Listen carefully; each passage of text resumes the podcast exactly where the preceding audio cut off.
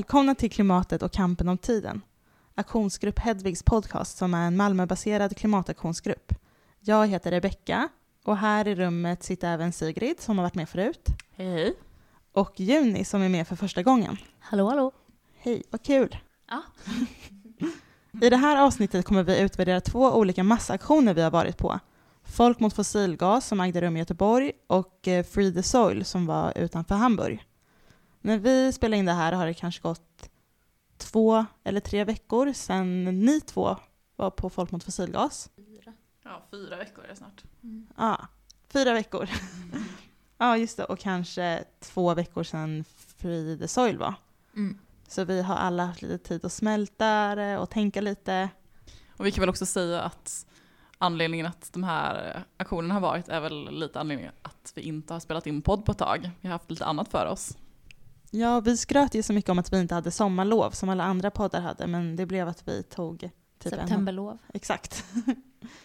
ja, ja, men jag tänkte att vi kunde börja med rapporter från de här olika aktionerna helt enkelt. Så ni ska ju få snacka om hur det var på Folk mot fossilgas helt enkelt.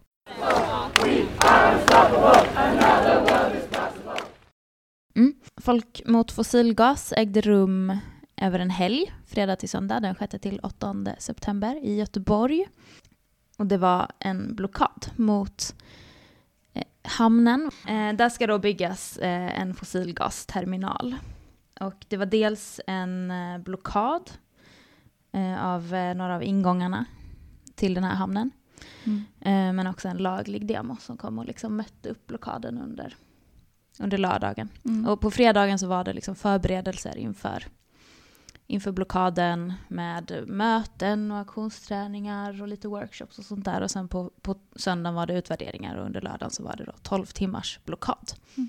Och det var väl första gången egentligen man kan säga att den här typen av aktion har skett i Sverige. En stor massaktion som har blivit väldigt inspirerad från NDG-länd och andra stora så, civila olydnadsaktioner runt om i Europa. Mm. Och med tanke på det så var det nog imponerande att det kom så många. Det var runt 500 personer. Verkligen, så himla svårt att liksom kunna beräkna hur många som vill komma och delta i en sån aktion när det Mm. aldrig har skett tidigare. Mm. Och det var ett läger i en park i närheten av hamnen. Där man kunde campa. Och där också fanns stora cirkustält för möten och sånt. Mm. Det var en väldigt så lyxig aktion med, man fick flera måltider om dagen och det var mycket möten och folk som såg till att man hade det bra. Mm. Jag har aldrig varit på någon sån här eh, massaktion tidigare. Jag har aldrig varit med på NDG-länd och sådär. Så det här var min första stora massaktion för klimatet. Det var jättespännande att vara med på. Det är också första gången jag har fattat vad, vad fingrar egentligen är för någonting. Men kan du berätta det då? Vad var ett finger? Ja, nej men eh, det, första intrycket var där på fredagskvällen och då var det ganska mörkt och regnigt sent på fredagskvällen. Eh, så skulle vi ha vår första fingerträning och då fick vi liksom ställa upp oss eh, i ett långt led och vi skulle vara max sex i bredd och så fick vi öva på att gå från sex till fyra och sex till tolv och vi hade olika handsignaler och sådär. Och det fanns då två fingrar i den här aktionen. Ehm, en grön och en röd. Ja. I alla fall. Ehm, så att fingrarna är liksom som en, ja, men en, en slags ordnad demonstration som man går i till block- blockaderna eller till vad det nu är för aktion som man ska göra. Mm. Nej, men vi gick upp jättetidigt på lördagmorgonen och åkte till eh, den här parken där vi utgick från. Färjenäsparken. Färjenäsparken. Jag vågar inte säga det för jag glömmer alltid bort vad den he- heter, jag säger fel. Eh, men vi var i Färjenäsparken tidigt på morgonen, eh, ställde upp oss och så gick vi då alla fingrarna tillsammans, eller båda fingrarna tillsammans. Sjöng slagord tidigt på morgonen. Och sen så stannade, eh, ett, en, den bakersta delen stannade under en viadukt och skulle blockera den vägen där. Mm. Blockera någon typ av så här, nödutgång eller sån Mm. bakdörr. Mm. Och resten av oss gick vidare. Det var god stämning, fast det var tidigt på morgonen. Ja, sen kom det en störtskur också. Just det. Alla blev dyngsura, fick blöta skor. Sen så var det ett finger som vek av och stannade vid en infart till den här hamnen. Mm. Och det var det röda fingret och sen så gick det gröna fingret vidare. Mm. Så vi blockerade liksom alla ingångar till terminalen. Mm. Och eh, ja, men direkt när vi hade sett oss där så var det ju några lastbilar som kom och skulle köra ut som då fick liksom köra åt sidan och Mm. ja, det var ingen trafik som kunde komma varken in eller ut ur hamnen. Mm. Och det blev ju jättemycket så medieuppmärksamhet kring aktionen. Det var ju SVT och DN och alltså det blev en väldigt stor nyhet den dagen, Mm. vilket var jättehäftigt. Mm. Och sen någon gång på eftermiddagen så fick vi höra att de hade öppnat en annan ingång till hamnen som vi inte riktigt, inte jag i alla fall visste om fanns. Så då, var vi, då delade vi upp oss. Eh, vi var kanske 100 eller 200 personer som var och blockerade den ingången där vi satt och då gick hälften av oss, jag tror 100 personer, hälften av oss gick till den här nya ingången och satte oss där istället. Och det här pågick då under 12 timmar. Vi visste ju liksom inte i förväg hur polisen skulle hantera den här situationen. Om de skulle liksom börja bära bort oss och så. Vi var ju förberedda på det värsta, liksom, att de Mm. skulle ja, typ börja släppa bort folk. Mm. Men de, de tillät oss att sitta där. Mm. De ansåg väl att det var för mycket jobb att bära bort oss. Mm. Mm, det var, jag upplevde inte att det kändes hotfullt på något sätt. Det var någon polis med någon hund som stod lite långt borta. Men Mm. annars. Var väldigt strategiskt av dem så att, Mm. att, välja, att välja den metoden, Mm. vänta ut oss. Mm. Mm, det var ganska peppig stämning. Det blir ju lätt eh, lite enformigt om man ska sitta ner på en väg i 12 timmar. Men, eh, men det hände saker. Det var liksom musik och dans och, och folk. Känner du dig nöjd med liksom din första aktion? Verkligen. Ja. Jag känner mig jättenöjd och, och glad. Och, Jag har också flera andra vänner som liksom var på aktion för första gången som sa så att det var en väldigt nybörjarvänlig aktion, att det var väldigt så, de kände sig inkluderade. Och, mm. okej, men eh, ska vi snacka lite om Free the Soil? Ja.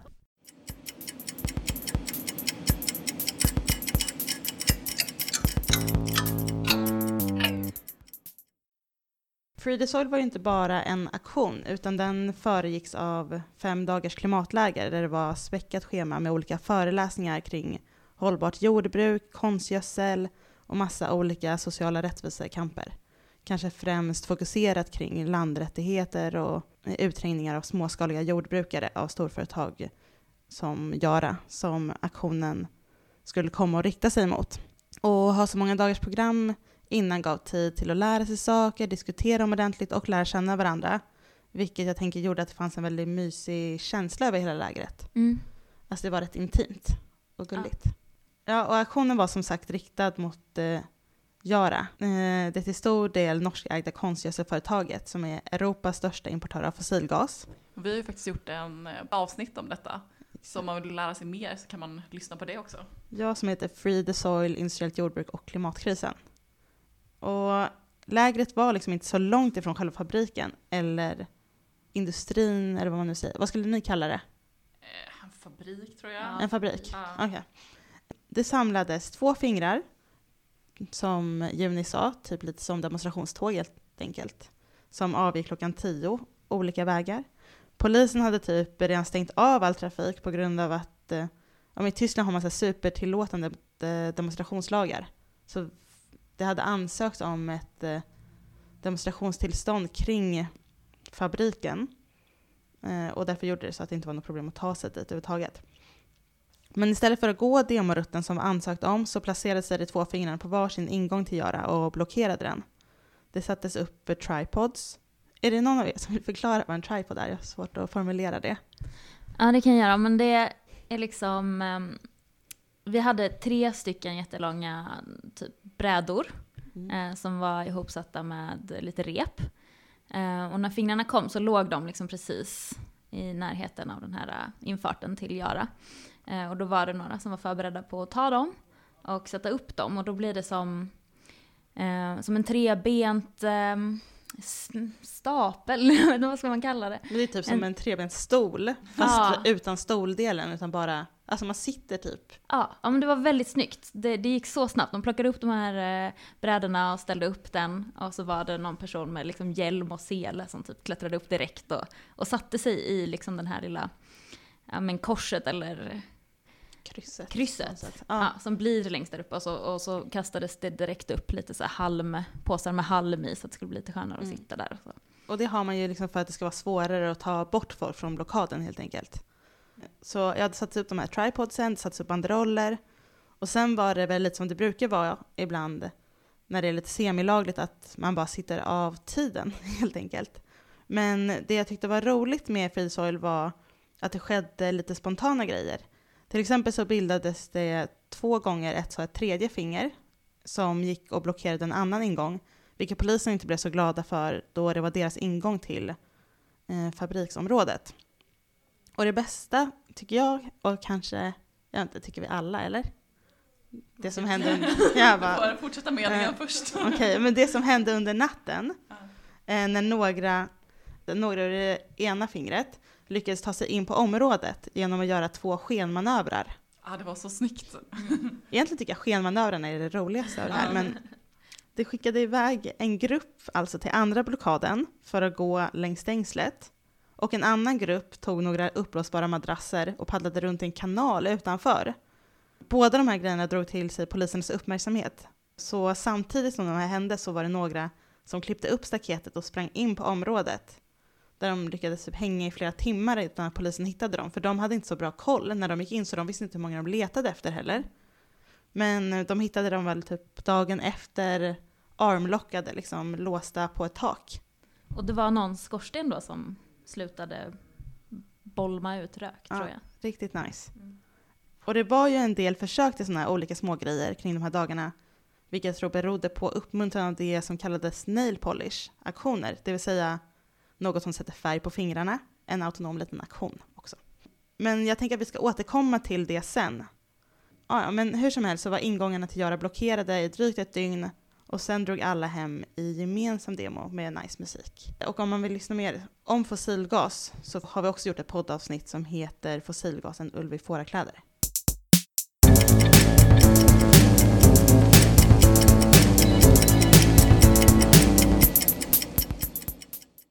Ja, det var lite övergripande rapport från de båda aktionerna och nu tänkte vi eh, diskutera dem lite grann.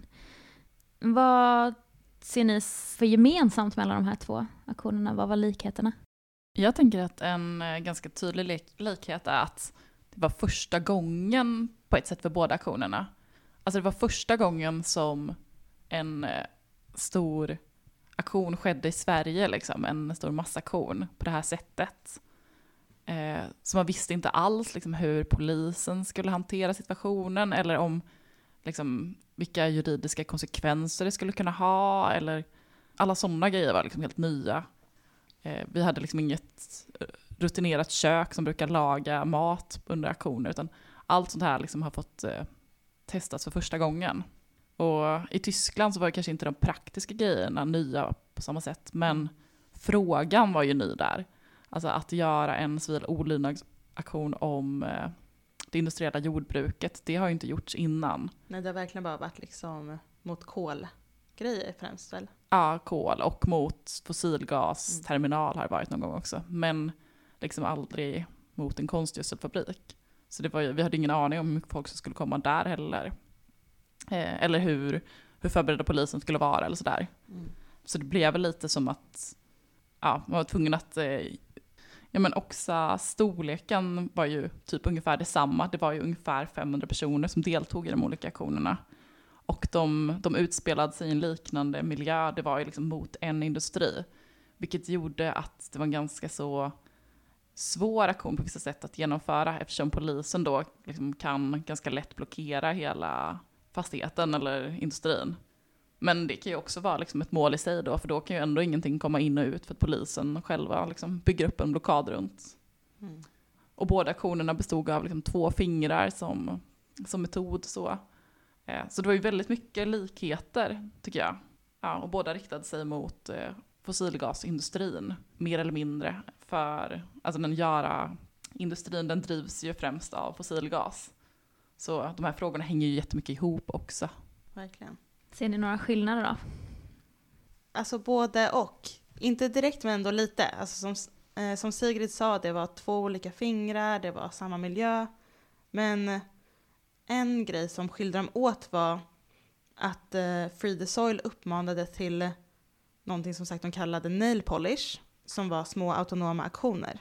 Och eh, ja, precis i Tyskland är det liksom en rutin med massaktioner. Så jag jag tänker att det därför fanns här utrymme till att pusha gränsen lite, att vara så här... Alltså jag tänker att det gjort det lite på Endergrände också. Ibland har de haft eh, att man kan bolla lite, eller att folk kommer dit och gör autonoma aktioner helt enkelt. Men Mm. nu var det verkligen som att det uppmuntrades att man skulle göra det om man ville. Det fanns ett tält som var öppet eh, två dagar där man kunde komma och snacka idéer för autonoma aktioner. Och ja, det finns liksom som vi pratade om i tidigare avsnittet som heter någonting med badbrygga. Kommer ni ihåg? Endergeländer och den eviga badbryggan kanske, eller något sånt där. Ehm, så finns det en tydligare radikalare vänster att pusha till i Tyskland och därför kanske man kan använda sig av lite andra metoder. Men i Sverige, och som säger så, är det helt nytt med massaktioner och kanske inte därför lika lätt att initiera ett liknande koncept. Jag tänker verkligen att det gjorde någon form av skillnad i hur blockaden utformades. Som vi sa under rapporten också så finns det ju, var det ju så som att det hände lite mer grejer. Alltså, det var inte, det var ju främst verkligen att de satt där i och för sig i 24 timmar, men det var ändå lite rörelse under blockaderna. Alltså i Tyskland menar du? Ja, precis, i Tyskland. Och det brukar ju inte alltid vara på blockader. Alltså det brukar bli att man bara, "Ja, nu är vi här. Mm. Och finner sig ganska mycket i det. Istället för kanske utnyttja spacet till att verkligen göra någonting vidare liksom. Mm. Och det gjordes ju andra små aktioner också som inte blev lyckade. Alltså, men det var kul att det hände grejer. Typ natten innan var det några som försökte blockera tågspår och det var några som skulle göra någonting vid eh, en hamn. Alltså det bara hände olika grejer och det känns eh, kul att testa det lite, att eh, ha lite andra metoder än enbart ha det här stora fingrar. Ja men vad tänker ni typ är nackdelar eller fördelar med att kombinera de här typ små autonoma aktionerna med sådana här stora? Alltså jag tänker att det finns en väldigt stor poäng att typ uppmuntra till att eh, folk ska våga ta egna initiativ. De här massaktionerna, de är ganska så serverade eh, för, eller det är väldigt lätt att delta och det kräver liksom inte så mycket av en. Men om man också blir uppmuntrad till att ta ett eget initiativ så kanske det är lättare att man vågar göra det själv vid ett annat tillfälle. Eller liksom att man driver på i en riktning som man inte riktigt, eller jag vet inte, man får erfarenheten av att planera någonting själv också, för annars som du sa, det är, alldeles, det är serverat från förväg. Det blir också som ett mer demokratiskt inkluderande sätt. verkligen. Ja, men det är jättekul, ja, precis, att man får eh, försöka bygga en rörelse som är baserad på mer initiativtagande helt enkelt. Och att det behövs mycket mer. Eh, för en Det är grej, kul. ja, jätteroligt. Ja, men det blir också typ eh, en liksom, dynamisk grej på ett annat sätt. Jag tänker också det att, eller så som polisen liksom tillät de här äh, demonstrationerna att sitta där. Det är ju på något sätt ett tecken på att det här inte har någon reell påverkan på, alltså det är inte jättemycket liksom, resurser som går förlorade för de här stora företagen. Alltså om vi skulle verkligen påverka kapitalet på riktigt, då skulle inte vi liksom få sitta där, då skulle vi bort, bli borttagna. Men om vi liksom pushar och gör andra grejer så, så skulle liksom polisen tvingas agera och vi skulle faktiskt utgöra ett rejält hot mot kapitalet. Mm. Och en nackdel då skulle väl kanske vara att om, om massaktioner kommer att förknippas med, med liksom mycket kanske att polisen går in och är, är fysiska med aktivister mer. Eh, Att folk kanske inte vågar vara med. Det är den där diskussionen om liksom bred rörelse eller smal rörelse också. Mm, och den liksom mediaspridningen man får av de olika grejerna. Alltså den Göteborgsaktionen fick ju väldigt så positiv media för att det var en väldigt fredlig aktion. Liksom. Frågan är om man skulle få en lika positiv om man skulle pusha ett steg längre då. De skulle säkerligen få mer eh, uppmärksamhet i media i alla fall. Mm. Men frågan är om det skulle vara bra för liksom, den fortsatta massaktionsrörelsen i Sverige. Ja, precis. Det är alltså en lite mer svårkontrollerad medial bild beroende på. Och då det, handlar det lite om så här, vill man att det ska vara en symbolisk aktion för att det ska lyftas i media på ett visst sätt? Eller vill man som sagt att företag ska ta skada? Alltså vad är det man vill rikta sig emot egentligen? Och jag tänker att det hade varit härligt om det var som att eh, massaktioner kom att förknippas med, alltså inte våldsam, inte att polisen eh, gör våldsamma grejer, men att det händer grejer och att eh, man faktiskt gör saker. Alltså att man bara, ja det händer alltid något oväntat när man är på en massaktion, det är så kul, helt plötsligt händer de här sakerna, att det inte var så förutsägbart. Det hade jag tyckt känns härligt.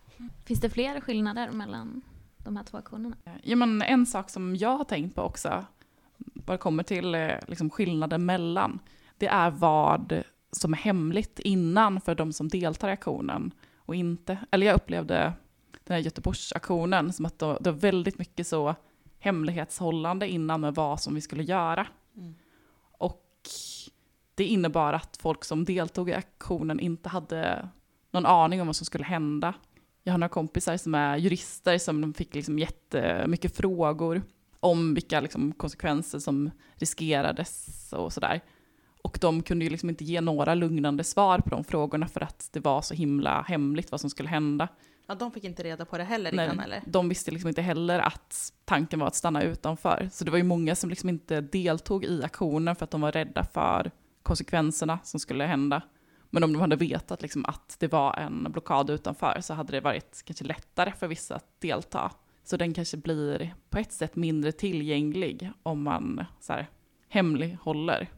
Samtidigt som ja, i Tyskland, som jag upplevde, var lite mer öppen med vad som skulle hända. Då kanske det blir ett annat sätt att liksom folk kan ja, men vara mer kreativa i, i så här skapande processer och liksom forma aktioner själv. Men varför, varför är det hemligt överhuvudtaget från början? Men det är ju för att minska risken att polisen får reda på vad vi ska göra för någonting under aktionen. Och eh, det, det är ju väldigt viktigt liksom, i vissa så överraskningsmoment att polisen kanske inte vet vad, vad som är tanken, om vi ska gå in eller hur vi ska gå. Men när aktionen inte liksom pushar gränsen, då kanske det inte fyller så stor funktion att vara superhemlig. För att polisen redan har räknat ut att vi antagligen kommer gå och blockera det här. Samtidigt som aktivisterna kanske inte vet att vi bara ska blockera. De kanske tror att vi ska gå in. Ja, då är det liksom aktivisterna som är oroliga och inte polisen. Mm. Som kanske... Det blir en väldigt konstig så maktbalans då, Mm. med vem som har information och inte. Liksom. Ja, verkligen. För så är det ju ofta typ på NDG-länder också. Man följer typ rätt blint. Alltså typ den här strukturen som bara går någonstans. Man har aldrig någon aning om vad det är som ska hända riktigt om man inte då är med i någon struktur i det. Mm. Eller på något sätt vet man ju kanske att man ska gå ner i en gruva. Men det är kanske inte alltid det som är målet. Alltså, jag menar, några åkte ju typ iväg och satte sig på ett tågspår. Alltså Mm. någon helt annanstans i somras. Och då, ja precis, det är lite spännande med vad poängen faktiskt är. Mm. Alltså då var det ju ett överraskningsmoment i och för sig. Men verkligen när det är sådär. Men typ som i Tyskland då nu, i den aktionen, så var det ju många som visste vad som skulle hända. Och då kunde de planera de här små liksom, autonoma aktionerna som var jättelyckade. Liksom. Och det tyckte jag var superhäftigt att se.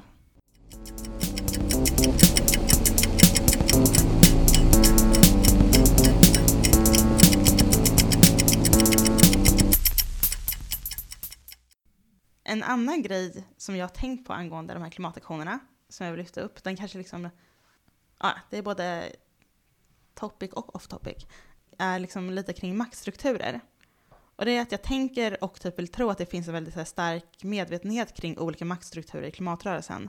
Alltså jag känner i varje fall det när vi är i Tyskland på de här olika aktionerna, att eh, man ofta så här försöker lyfta och sammanlänka andra kamper med klimatkampen. Det kan vara olika så här små symboliska grejer som att banderollen när man kommer in i lägret kanske står så här “Burn borders, not coal”.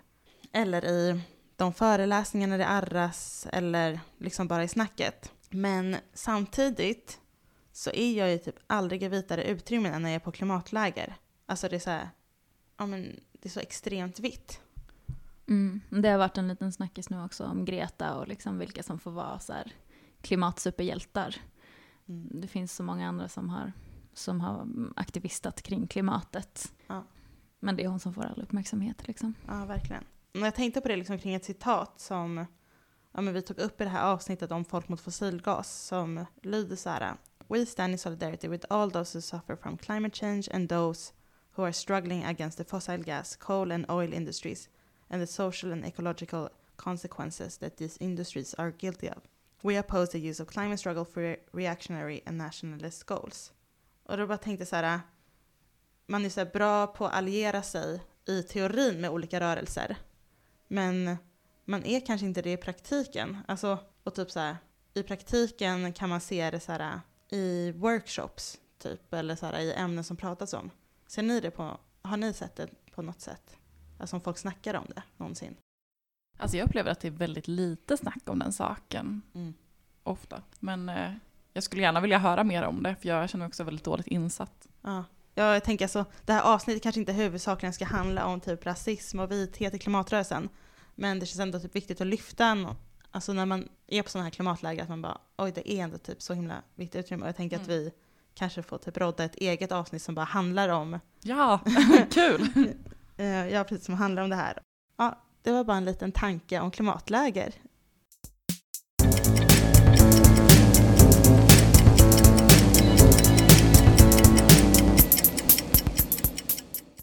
Ja, och kanske lite så här, ja, men runda av med någon typ av tanke på vad, vad kommer ske i framtiden. Eller tror ni att detta kommer leda till, men nu när vi har haft liksom första stora massaktionen i Sverige, kommer vi se fler? Tror ni att, vad, vad kommer hända nu? Jag tror det. Jag tror också det. Eller vad var stämningen? Ni var ju där, jag var ju inte där. Hur var stämningen på plats? Stämningen var god. Jag tror, jag tror att det kommer hända fler. Jag, jag känner på mig att det bubblar lite också kring det här med, med Preem Raffs utökning och sådär. Mm, kanske kommer hända någonting. Ja, och också med så här Extinction Rebellion och alla sådana liksom aktioner. Folk längtar efter att handla och göra saker. Så jag, jag hoppas verkligen på det. Men jag hoppas också på att, alltså att vi ska bli bättre på att så verkligen utnyttja spacet som de här aktionerna ger. Ja men typ så här, under en blockad, man sitter där i massa timmar, att verkligen så här utnyttja den tiden. Jag vet inte, ha med sig några graffare som gör någonting som att man kan förstöra vägen. Alltså vi måste typ så här radikalisera kampen också. Vi kan inte bara sitta där, vi måste fortsätta att hela tiden pusha gränser, tror jag. Ja. Okej, så introducera den här nail polish-grejen till kommande fingrar i Sverige.